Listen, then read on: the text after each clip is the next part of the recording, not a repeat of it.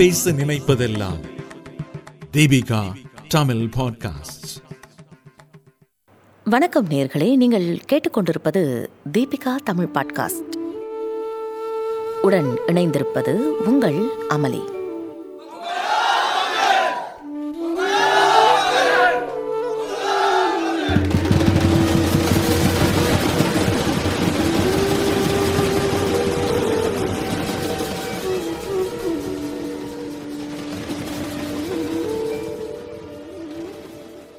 மாவிலை தோரணம்.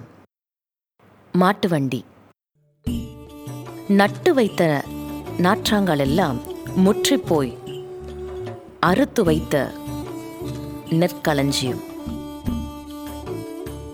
கட்டுக்கட்டாய் சுமந்து வரும் என் அழகு பெண்மணிகள்.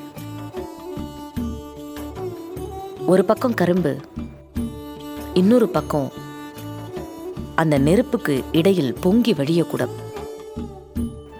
அந்த விறகடுப்பின் இடையில் பொங்கி வழியும் பானை. வேற எதை பத்திங்க சொல்ல போறோம்? நம்ம பொங்கல் பத்தி தான் என்ன அழகான ஒரு காட்சி இல்ல?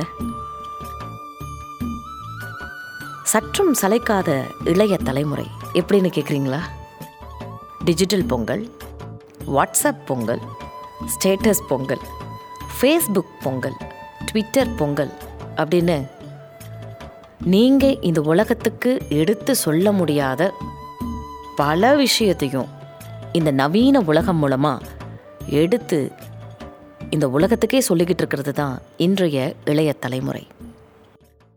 ஆனா அதுல ஒன்று மட்டும் மிஸ் ஆயிடுச்சுங்க. என்னன்னு கேட்குறீங்களா தொலைத்து விட்டோம் நமது பண்பாட்டு பொங்கலை. ஒரு உதாரணத்துக்கு சொல்லணும் அப்படின்னா எனக்கு இன்னும் நினைவு இருக்குதுங்க. எங்கள் ஊர் அதிக மரங்கள் நிறைந்த ஒரு அழகிய கிராமம். மக்கள் நெருக்கம் மிக குறைவான ஒரு பகுதி. எங்கே பார்த்தாலும் ஒரு பசுமையான சூழல்.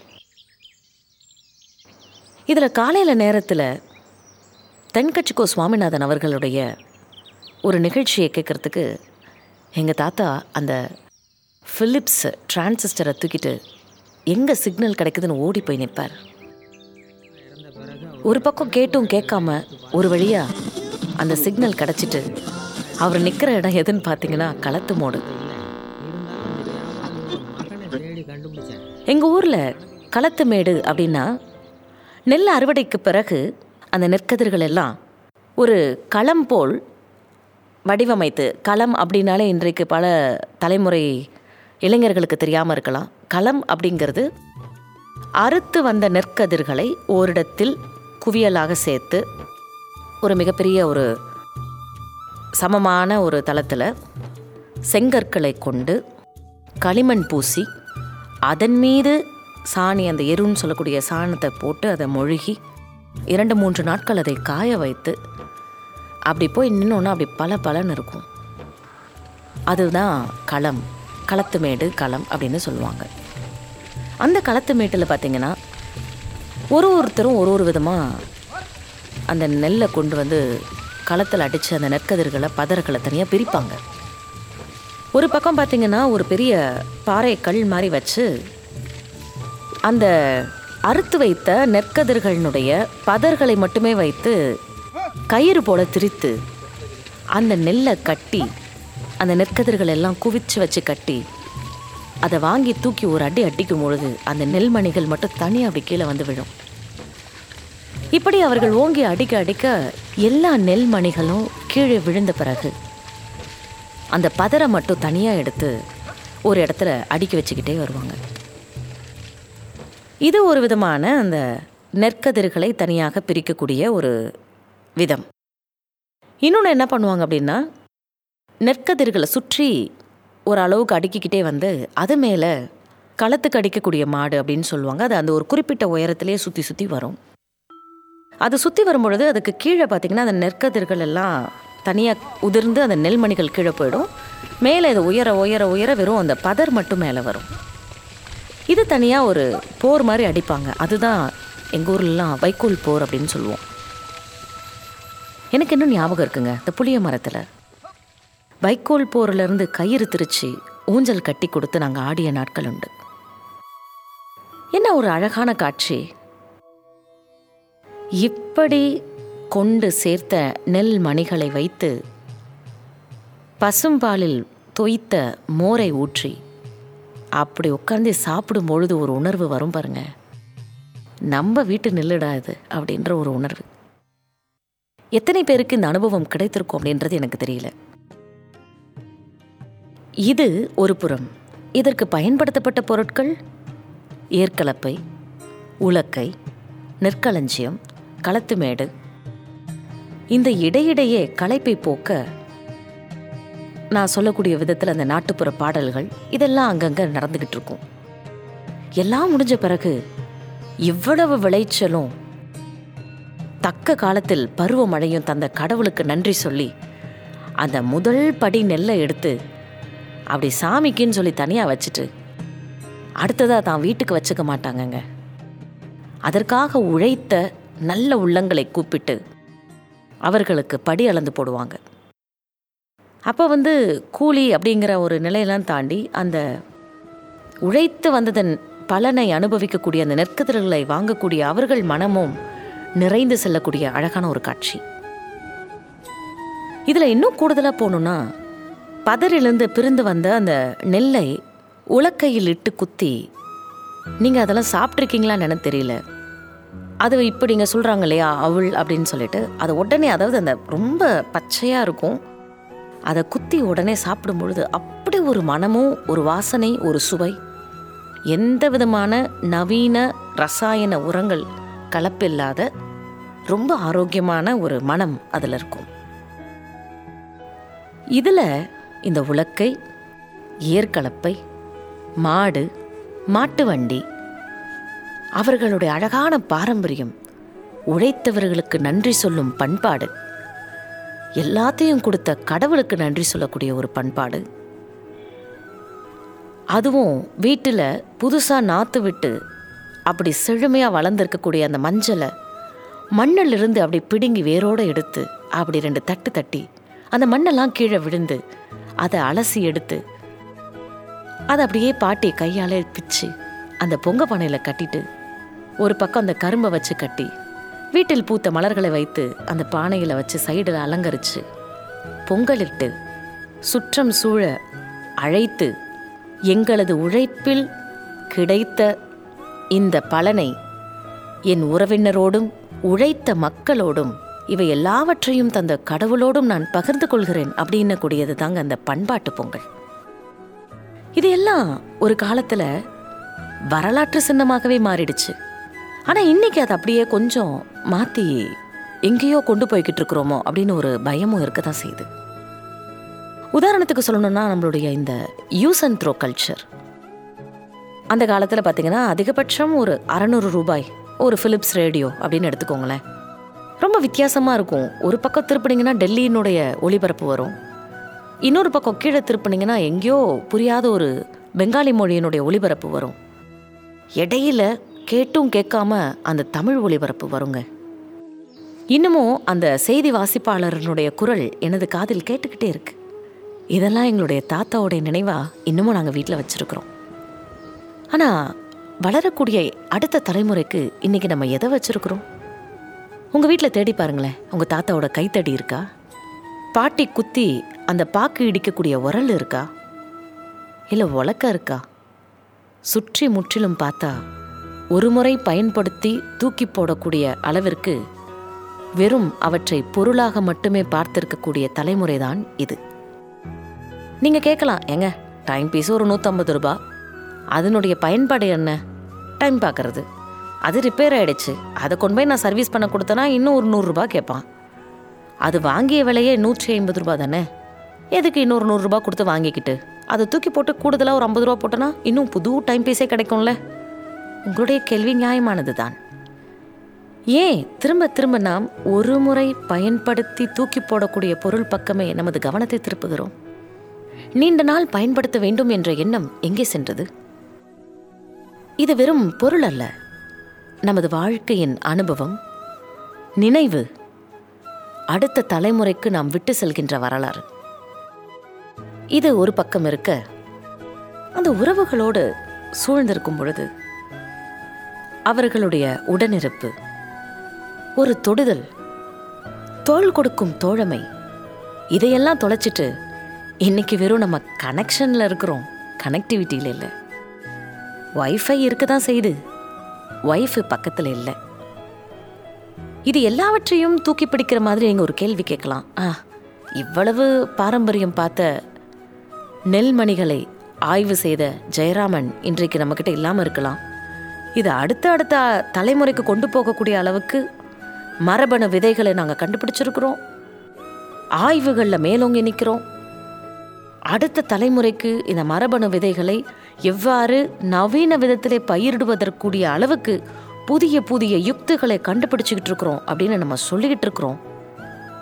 ஆனால் இது வளர்ச்சியா அப்படின்னு பார்த்தோன்னா இங்கே தான் நம்மளுடைய பண்பாடு காணாமல் போயிருக்கு அப்படிங்கிறது நாம் உற்று நோக்கும் பொழுது தெரிந்து கொள்வோம். உதாரணமாக நெல்மணிகளை ஆய்வு செய்து இதில் எந்த விதமான ஊட்டச்சத்து இருக்குது எந்த விதமான நெல்மணிகளில் சர்க்கரை நோய் தரக்கூடிய அதிகப்படியான அந்த ஸ்டார்ச் அதிகமாக இருக்குது இதில் வந்துட்டு சர்க்கரை நோய் தவிர்க்கக்கூடிய அளவுக்கு இருக்குது ஆய்வுகளை சொல்லிக்கிட்டு இருக்கிற நம்ம ஒரே ஒரு முறையாவது அந்த நெல்லை பயிரிட்டு அதை வளர்த்து அடுத்த தலைமுறைக்கு கொடுக்கக்கூடிய அளவுக்கு நம்மளுடைய விவசாய நிலங்களை விற்காமல் இருக்க முடிகிறதா நம்மால்?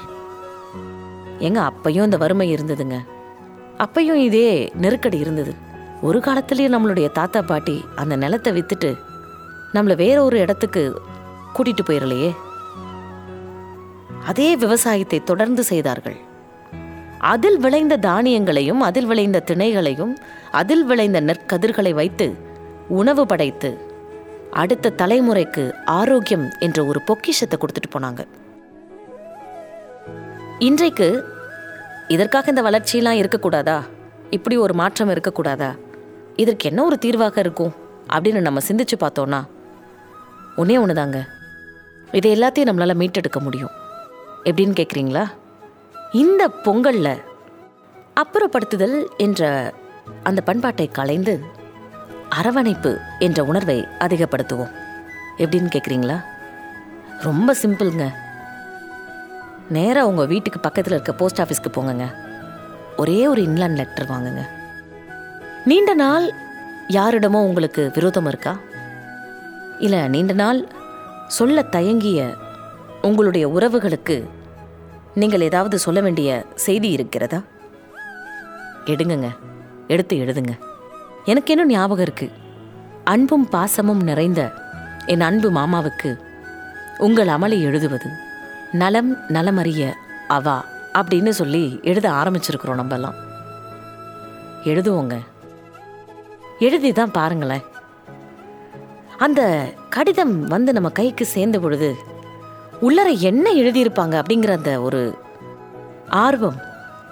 இந்த பக்கம் பிரிச்சா ஒருவேளை வார்த்தை கிழிஞ்சிருமோ? அந்த பக்கம் பிரிச்சா அந்த வார்த்தை பிரிஞ்சு நமக்கு புரியாமல் போயிடுமோ அப்படிங்கிற ஒரு தவிப்பு. ஒரு வழியாக அதை பிரித்து அந்த கடிதத்தில் கூட ஒரு சுவாரஸ்யம் இருக்குங்க. நிறைய முட்டி மோதும் வார்த்தைகள். ஆரம்பத்தில் அழகாக எழுதணும்னு எழுத ஆரம்பிப்போம். இடம் நிறைய விட்டு எழுத ஆரம்பிச்சிருவோம்.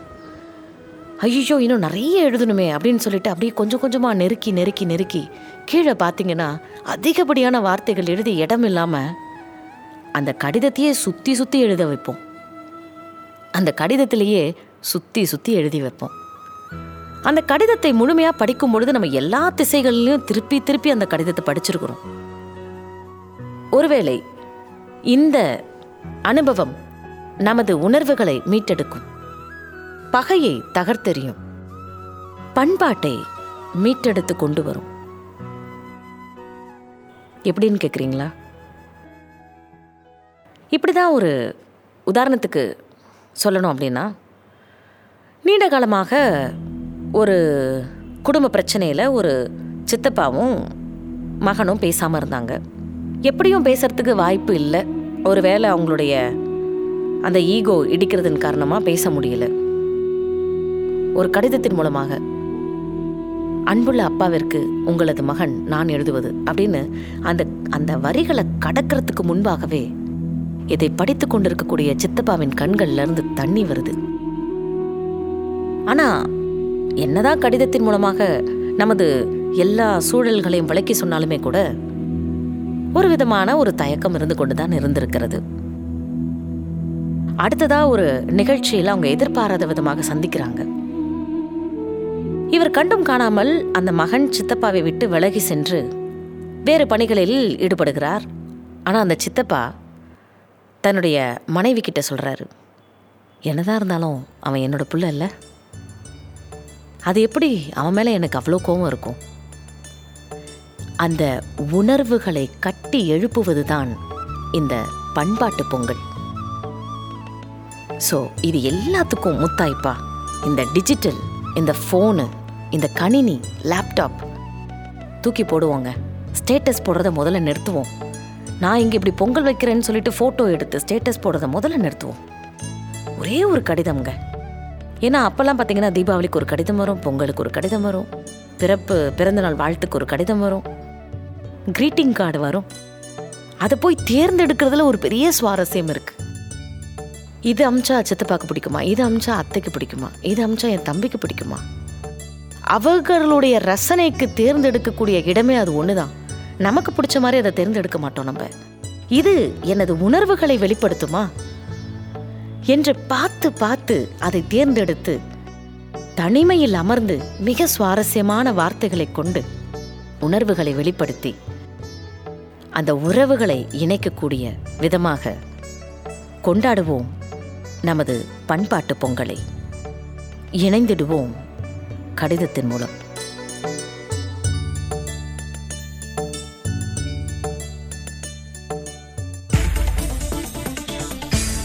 கேட்ட இந்த அலையொலி இதை தொடர்ந்து நீங்க கேட்டு பயன்பெறணும்னு நீங்க நினைச்சீங்கன்னா இதுக்கு கீழே கொடுத்துருக்க லிங்கை பயன்படுத்திக்கோங்க.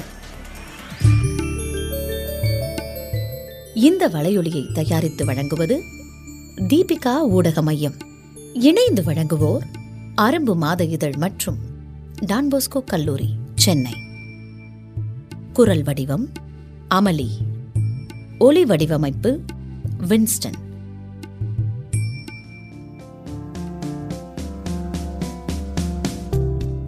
மீண்டும் மீண்டும் கேட்கத் தூண்டும் நான் பேச நினைப்பதெல்லாம். தீபிகா தமிழ் பாட்காஸ்ட்.